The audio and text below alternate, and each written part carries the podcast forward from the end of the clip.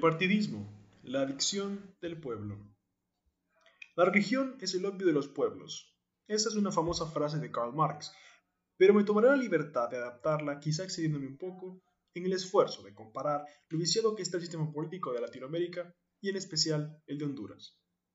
Desde las antiguas dictaduras de la segunda mitad del siglo pasado hasta las nuevas formas de oprimir que se han ideado los nuevos autócratas del siglo XXI, no pretendo ofender la creencia o afiliación política de nadie, sino el de prevenir el extremismo político que tanto daño ha hecho ya a los pueblos.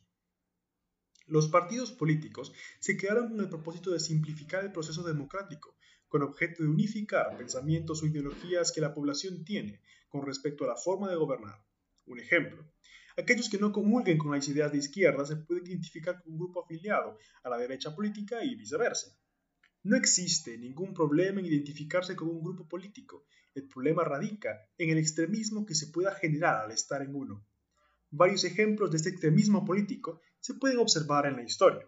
Las purgas de Stalin, el extinto Unión Soviética, la persecución de los gemeles rojos bajo el mando del exdictador camboyano Pol Pot, la condena de los comunistas por la Alemania fascista, el terror rojo americano y la aversión de las políticas de libre mercado por los países comunistas son solo ejemplos de este extremismo en gran escala.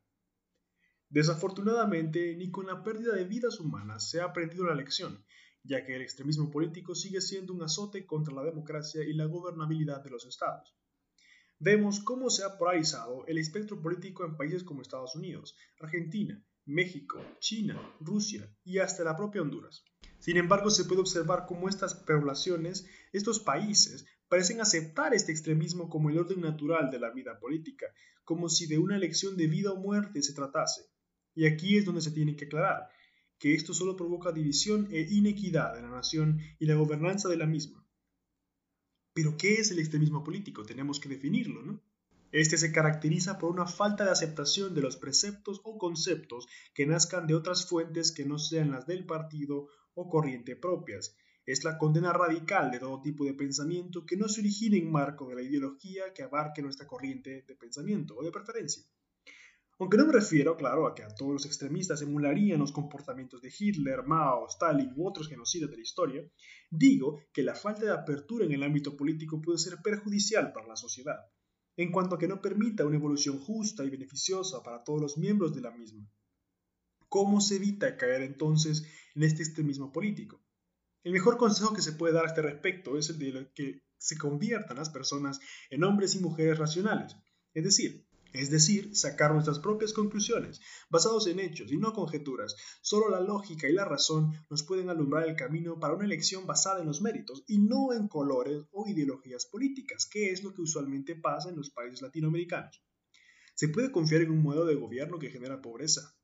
Se puede confiar en un modelo de gobierno que bajo la premisa de la igualdad crea desigualdad. Responder a esto es más complicado de lo que se cree, ya que la elección entre ambos extremos del poder es una ilusión yo les pregunto, ¿por qué no tomar los aspectos sociales, políticos y económicos que beneficien a la población, que generen riqueza y bienestar? No se puede esperar aplicar un modelo de Estado, una teoría económica o un, entre comillas, molde sociopolítico diseñado para ser utilizado en condiciones específicas y esperar que funcione mágicamente en nuestro país. A esto me refiero especialmente a aquellas personas que creen a pies juntillas en el comunismo o en las teorías de libre mercado específicas del neoliberalismo. ¿Cómo podemos creer en candidatos que enarbolan banderas multicolor, dando discursos proselitistas y demagógicos en los cuales prometen todo y hacen nada? Es ahí donde no importa el color de los partidos o la ideología con la que se simpatice, sino que los intereses propios de los dirigentes de esos partidos. Entonces, ¿de qué sirve que la gente pelee y se divide en defender partidos que no defenderán a ellos? No los van a defender. Sencillo.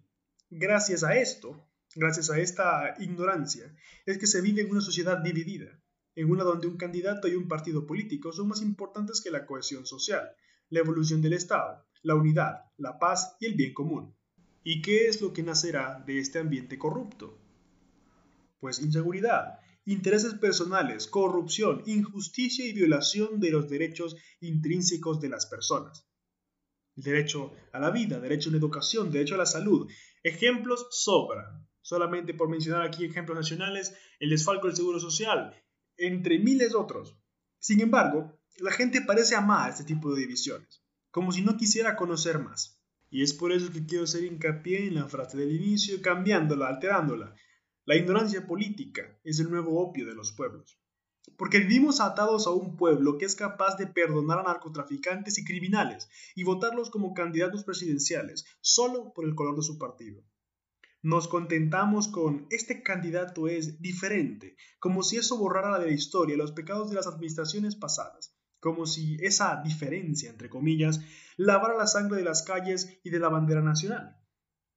Tengo la desgracia de haber escuchado cómo unos se llenan la boca de sus logros de su partido, siendo incapaces de responder al ser interrogados con el último escándalo de corrupción, indiferentemente del partido que sea, que éste posea. ¿Qué acaso se nos olvidó que solo hay una bandera que nos une a todos? ¿Ya no recordamos que todos somos, entre comillas, iguales? Entonces, ¿existe esperanza? ¿Aún podemos esperar que haya un cambio? ¿Realmente habrá algo diferente este 28 de noviembre? Sí, aún se puede esperar que haya un cambio positivo en la sociedad. En cuanto ésta cultive el hábito de razonar, invertir en educación es la cura para el extremismo y la ignorancia política. No puede existir el partidismo con un pueblo que sepa distinguir entre un candidato inútil de uno con las aptitudes necesarias para la buena gobernanza del Estado. Como siempre lo he hecho, los insto a razonar, a pensar por ustedes mismos, con los hechos en la mano, sacar sus propias conclusiones con la lógica y la razón de su lado llegar a las conclusiones que sean necesarias por el bien común.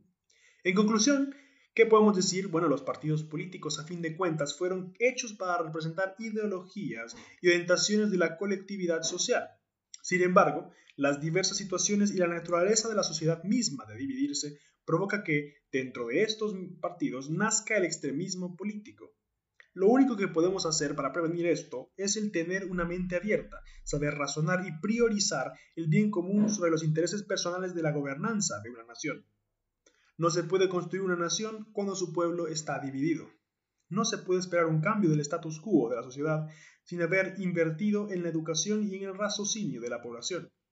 Como ciudadanos, independientemente del partido que pertenezca, o si no, como es el caso personal, no pertenece a ninguno, es nuestro deber construir una nueva Honduras, una Honduras mejor y eso no se va a lograr excluyendo a la otra mitad del país.